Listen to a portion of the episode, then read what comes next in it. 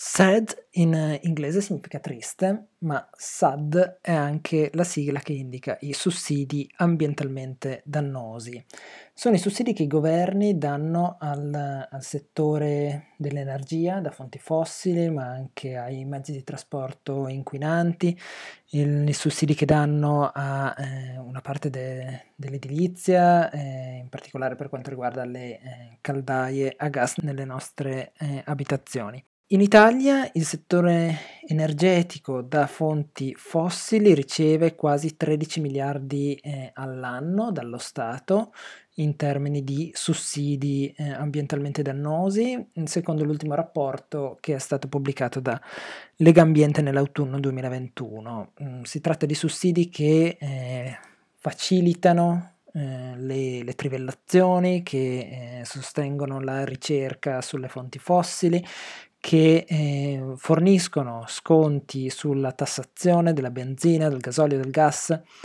E l'Italia non è il solo paese che eh, sussidia eh, settori economici dannosi per, eh, per l'ambiente. Secondo un rapporto della Corte dei Conti dell'Unione Europea, in molti paesi dell'Unione Europea i sussidi ambientalmente dannosi superano addirittura i sussidi che i governi mettono in campo a favore delle fonti rinnovabili. Il dibattito sui sussidi e su dove orientare gli incentivi, i disincentivi, le ehm, facilitazioni fiscali è un dibattito molto, eh, molto acceso, eh, sia a livello nazionale sia a livello europeo, eh, perché di fatto si tratta di eh, capire come finanziare, come incentivare la transizione ecologica e la transizione energetica in particolare ed è proprio questa una delle questioni al centro del dibattito europeo negli ultimi mesi.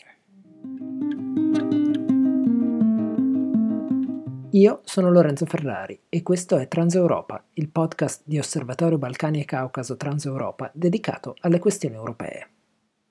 Oggi parliamo di transizione energetica e lo facciamo con Ornaldo Gergi, analista a osservatorio ed appassionato di ambiente e di sicurezza.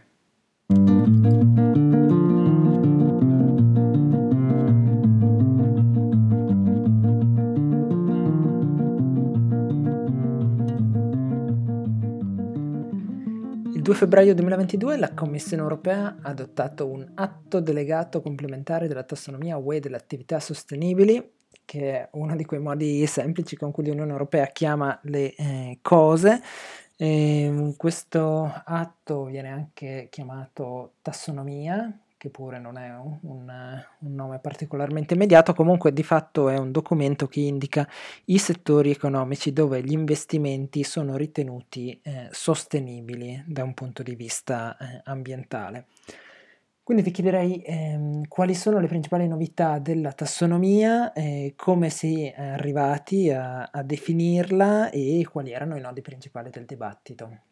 La tassonomia europea appunto nasce come un sistema di classificazione di quelle che possono essere le attività economiche sostenibili dal punto di vista ambientale, soprattutto per quanto riguarda, nella fattispecie per quanto riguarda la produzione energetica e i sistemi di produzione energetica. Nella sostanza, quello che si eh, vuole riuscire a fare è creare una lista di quelle che sono le attività che producono energia che la producono in maniera sostenibile e che quindi eh, possono aiutare e sostenere l'Unione Europea a, nel suo processo di transizione energetica e quindi di riduzione delle emissioni e contestualmente anche legarle a tutti quegli strumenti di finanziamento eh, per la produzione energetica. I nodi cruciali, che erano due sostanzialmente, era se eh, inserire all'interno di queste fonti energetiche rinnovabili anche il nucleare e il gas. Quindi vi erano, diciamo, due punti di vista, uno un po' più intransigente, che sostiene, che sostiene che le uniche fonti di energia rinnovabili siano quelle veramente rinnovabili, quindi non il gas o il nucleare, che per quanto abbiano degli impatti minori sull'ambiente rispetto a fonti fossili come il carbone o il petrolio, sono comunque delle fonti energetiche che producono un, un impatto negativo per quanto riguarda le emissioni di CO2. Dall'altro canto però vi è una posizione un po' più pragmatica, se vogliamo, ovvero eh, se da un lato si sostiene che nucleare e gas abbiano un impatto minore sull'ambiente rispetto ad altre for- fonti fossili, eh, sostengono anche che comunque sia la transizione non può essere fatta dall'oggi al domani e che quindi includere queste fonti energetiche potrebbe aiutare a diversificare il, eh, chiamiamolo, portafogli di fonti energetiche finanziate in modo che una transizione energetica possa avvenire in maniera un po' più graduale, ma anche, come dire, in una maniera che si presta meglio a quelle che sono tradizionalmente i sistemi di approvvigionamento di alcuni Stati membri. Nello specifico, eh, la Francia è il paese che aveva e ha l'interesse di mantenere il nucleare de- di inserire il nucleare all'interno di questa tassonomia perché la grande maggioranza della- dell'energia elettrica prodotta in Francia è prodotta attraverso centrali nucleari. Invece, eh, è stata la Germania il paese che più di altri eh, voleva fare in modo che anche il gas venisse incluso in, uh, all'interno della tassonomia. Sì, tutto questo, questo esercizio eh, ricade poi nel, nel, quadro più ampio del Green Deal eh, europeo, degli investimenti, delle misure, delle eh, norme che eh, l'Unione Europea sta eh, adottando in questi anni per favorire la transizione ecologica in generale. E, in particolare l'estate scorsa, se non sbaglio, l'Unione Europea aveva mh, adottato il cosiddetto pacchetto Fit for uh, 55, eh, che è un altro di quei modi un po' bizzarri con cui l'Unione Europea chiama le cose, comunque era un pacchetto di misure che mira a tagliare, del, a ridurre del 55% le emissioni di CO2 eh, entro il 2030. Perché è importante il settore energetico in questo quadro, cioè dal punto di vista della mh, lotta contro il riscaldamento globale, contro la crisi climatica? Qual è il peso del settore in termini di emissioni? Beh, eh, vi, è- vi sono grandi differenze fra gli Stati membri dell'Unione a, a livello di emissioni. Ad esempio, la Francia produce poco più del 10% della sua CO2 eh, con il settore energetico, essendo sostentata principalmente a energia nucleare. Invece, ad esempio, la Germania che, come dire, dipende per circa, per poco più del 40% da energie fossili, produce circa il 38% della sua CO2 attraverso la produzione energetica. Il peso delle emissioni di CO2 prodotte dal settore energetico in Polonia è quasi del 50%, eh, in Bulgaria anche quasi del 50%, in Austria ad esempio più basso, è il 13,5%, eh, questo è direttamente collegato alla fonte energetica che si utilizza. Quindi quello che si vuole riuscire a fare è cercare di creare quegli strumenti economici che servono a sostenere gli stati in questa transizione che, abbiamo visto anche per quelle che sono eh, diciamo le scadenze che l'Unione Europea si, si dà sono a medio-lungo periodo, quindi si parla di 2030, 2050 per la neutralità e, e quindi di cercare di eh, come dire, accompagnare gli stati verso questa trasformazione, che è una grande trasformazione. Tu citavi prima alcuni paesi dell'Europa centro-orientale eh, dove sappiamo che in particolare le centrali a carbone o l'estrazione del carbone ancora impiega insomma, un, un, numero abbastanza considerevole di persone, ci sono un po' di famiglie, insomma un numero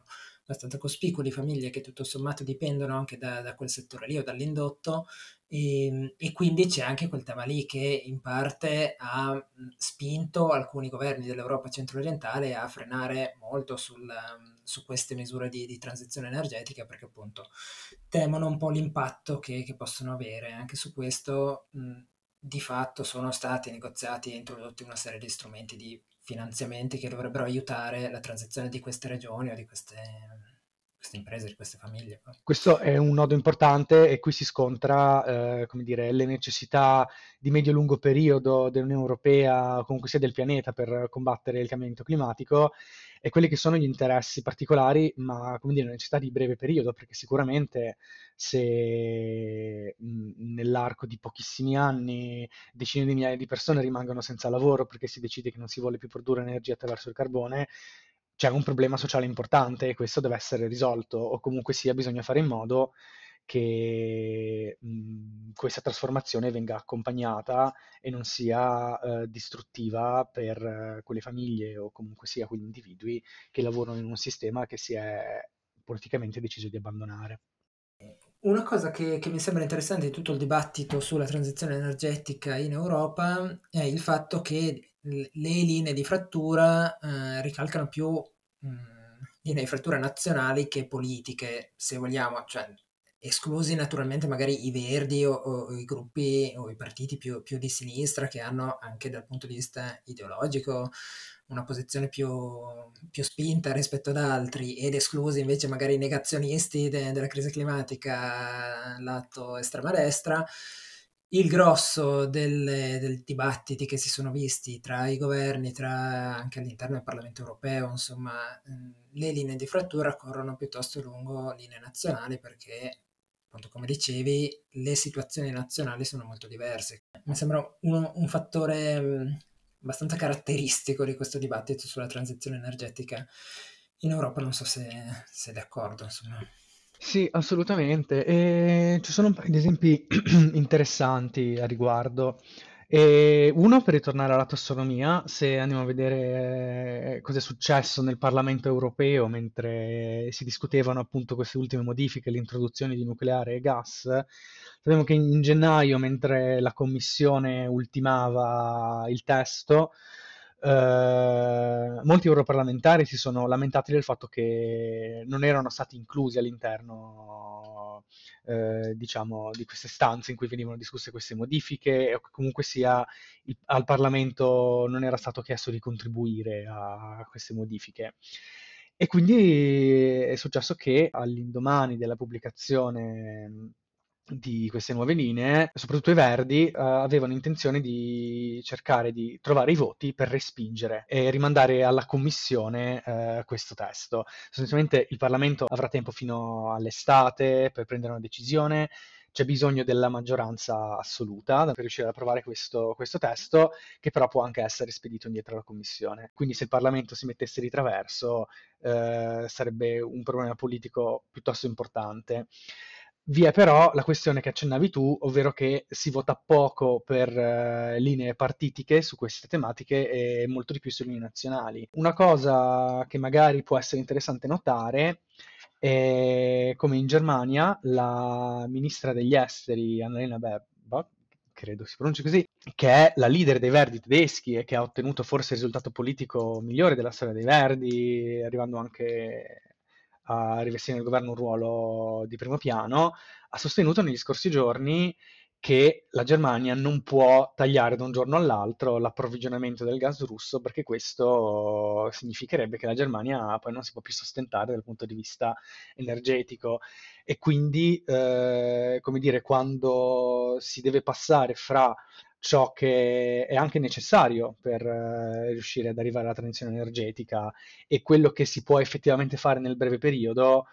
vi sono eh, diciamo queste prese di posizione che magari sembra vadano a cozzare con quello che può essere il posizionamento ideologico di un partito o di un gruppo che però deve comunque fare i conti con quelle che sono delle necessità materiali di breve periodo. Quindi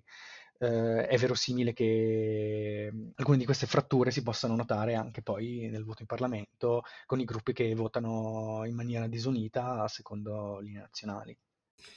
Sì, tu adesso hai nominato le, le due parole eh, chiave che penso ci guideranno nel resto di questo episodio, che sono gas russo. Ehm, e, e in effetti noi adesso abbiamo fatto un po' eh, il quadro di quello che era lo, lo scenario o lo stato de, della transizione energetica dell'Unione Europea fino a un mese fa o poco più.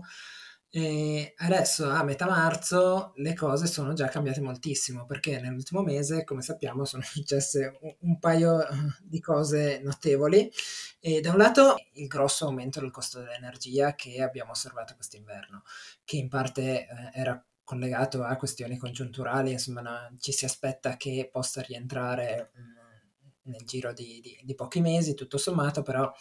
eh, avere quell'elemento lì nel momento in cui si stava de- discutendo di anche di sostenere i, costi per la transizione energetica, di investire di più nelle rinnovabili. Que- quel, l'aumento dei prezzi, l'esplosione dei prezzi non è che ha aiutato molto il campo che spinge di più per la transizione alle rinnovabili, perlomeno nel breve termine. Poi è chiaro che nel lungo termine le rinnovabili promettono di essere meno meno costose e anche meno volatili eh, in termini di, di prezzi. L'altro elemento enorme naturalmente è l'invasione russa de, dell'Ucraina che ha cambiato tutto il contesto geopolitico strategico in cui si inserisce la, la politica energetica dei paesi dell'Unione Europea perché sappiamo che l'Unione Europea e i suoi paesi dipendono tantissimo da le importazioni di gas, petrolio, carbone dalla Russia e, e non è più forse né fattibile né auspicabile ehm, dipendere così tanto da, dalla Russia, quindi in realtà un po' tutto il contesto in cui si inserisce il dibattito europeo sulla transizione energetica nell'ultimo mese è cambiato parecchio. Sicuramente la, il conflitto russo-ucraino sta cambiando le carte in tavola e sta facendo considerare ai decisori elementi che non pensavano nemmeno possibili fino a poco prima che questo conflitto iniziasse. Il prezzo del gas è praticamente triplicato mh, mm, nel corso degli ultimi mesi e soprattutto a ridosso delle ultime due settimane comunque sia l'economia deve andare avanti, bisogna fare in modo che l'energia elettrica sia prodotta e comunque sia circoli all'interno dei sistemi e delle griglie dei Paesi membri per riuscire a sostenere l'economia, ma anche banalmente mh, il riscaldamento delle case o il benessere delle famiglie. Però bisogna trovare un modo per riuscire a fare questo senza essere legati a doppio filo con una potenza straniera che è anche uno dei maggiori fornitori di fonti energetiche per i paesi membri dell'Unione Europea, soprattutto per alcuni paesi membri dell'Unione Europea, e ci sono diverse possibilità in atto. I Verdi, ad esempio, con una lettera alla Commissione, hanno insistito per uh, far sì che questo possa essere un volano per, per un'indipendenza energetica dell'Unione Europea e quindi sostanzialmente di accelerare la transizione energetica verso fonti rinnovabili come appunto l'idroelettrico, il solare, l'eolico, per far sì che l'energia dell'Unione Europea sia prodotta in Europa e che quindi non dipendendo, o comunque dipendendo in misura infinitamente minore da attori esterni, eh, si possa trovare una stabilità eh, di questi prezzi del mercato dell'energia.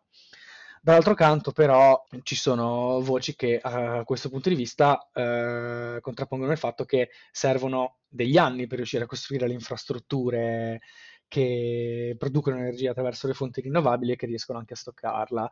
E quindi alcuni sostengono che nel breve periodo, per fare in modo che si possano controllare i prezzi e che comunque sia si possa sostenere eh, quella che è la domanda di energia dei vari Stati membri, si possa anche pensare di utilizzare il carbone o anche altre fonti energetiche fossili per riuscire quindi a sopperire a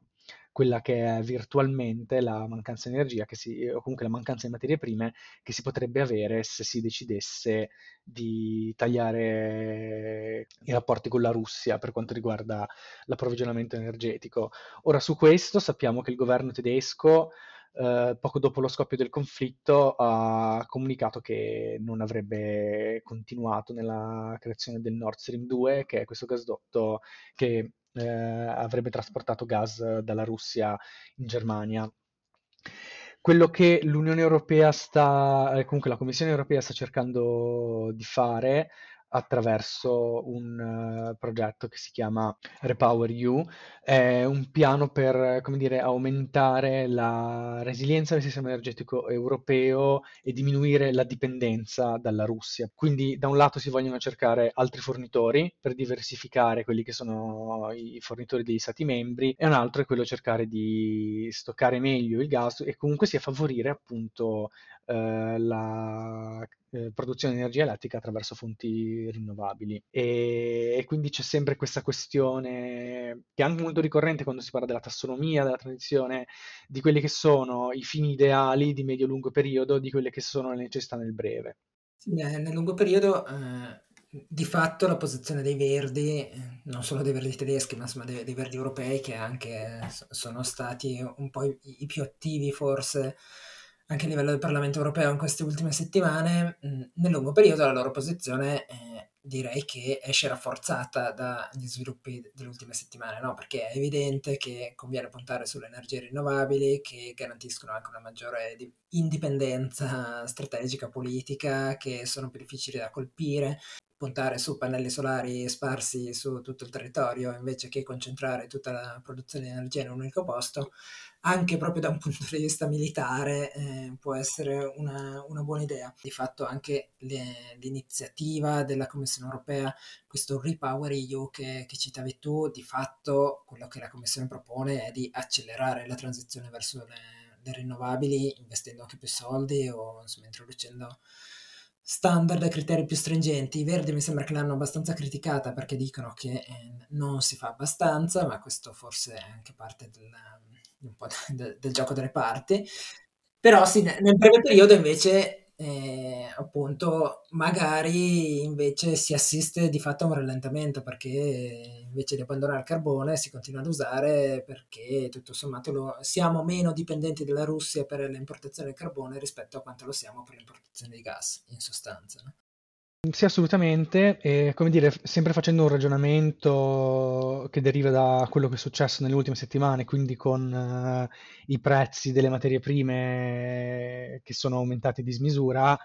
vi è a sostegno di questo ragionamento dei Verdi su una transizione energetica verso le rinnovabili e un'indipendenza energetica, un fattore di fondo molto importante. La materia prima non si paga perché non è che il sole da un giorno all'altro decide di tagliare le emissioni di energia. Un'altra cosa su cui eh, alcuni commentatori hanno, mh, hanno, puntualizzato è che riaprire o comunque sia mh, non chiudere più ad una data definita una centrale a carbone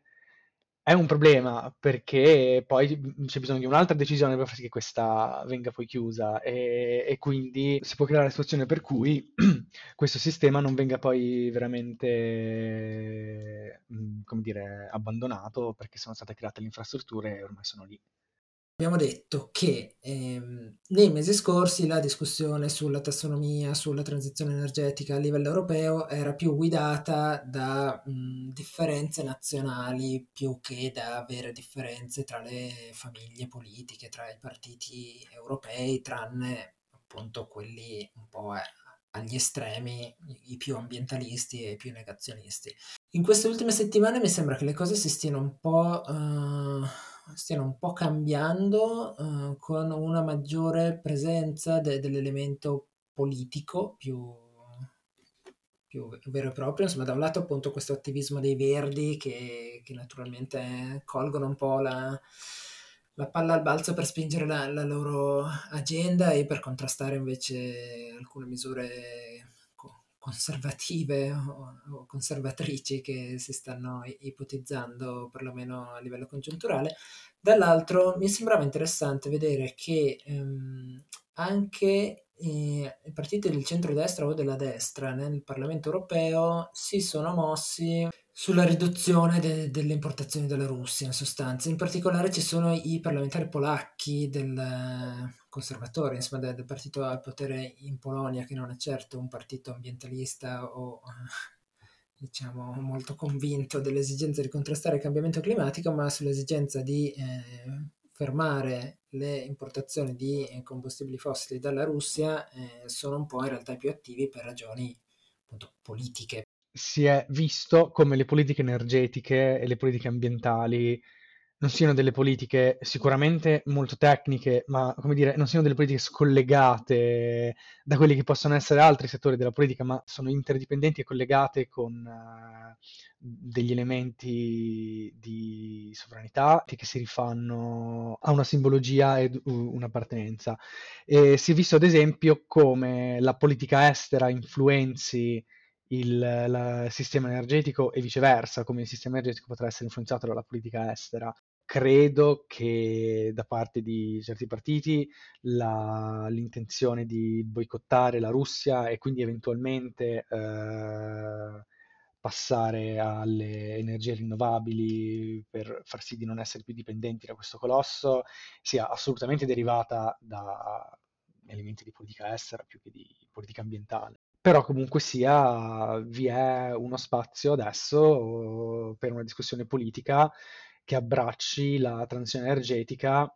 e anche altri settori di policy e che quindi riesca, come dire, a contestualizzarla all'interno di un sistema politico e di una visione di quello che può e deve essere l'Unione Europea come attore internazionale, passando anche eh, dal sistema energetico e dalla politica energetica.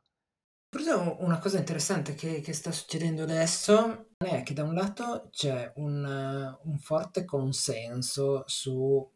le misure che l'Unione Europea o che i paesi europei eh, è opportuno adottino a fronte dell'aumento del costo dell'energia, la, la, crisi in Ucraina. E quindi cioè, se guardiamo anche appunto nel Parlamento europeo come votano i gruppi parlamentari, di fatto sulle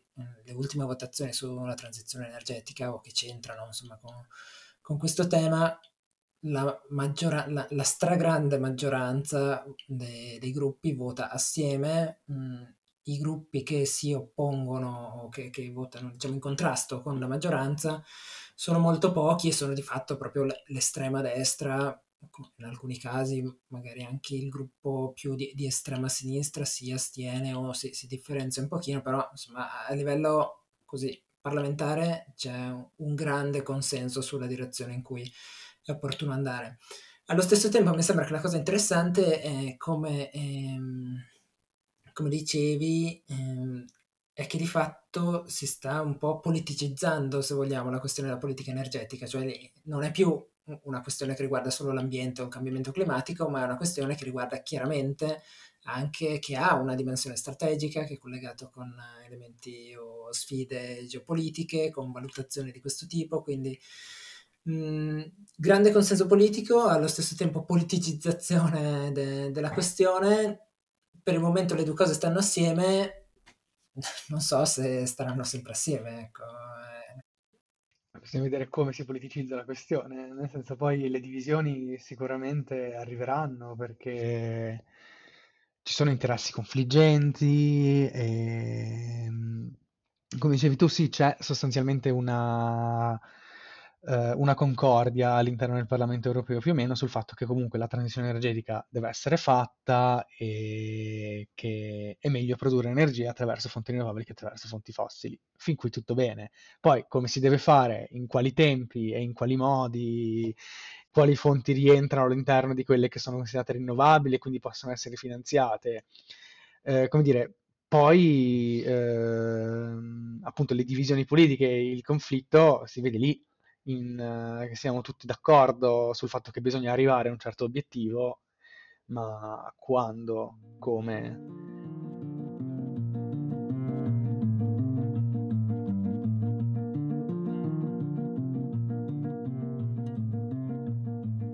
La realizzazione di questo episodio è stata resa possibile da un finanziamento del Parlamento europeo nell'ambito del progetto Parlamento dei diritti 3 il Parlamento europeo non ha in alcun modo influenzato e non è responsabile delle informazioni o dei punti di vista espressi. Se hai domande o commenti, ci trovi sui social o scrivendo a redazione chiocciola balcanicaucaso.org.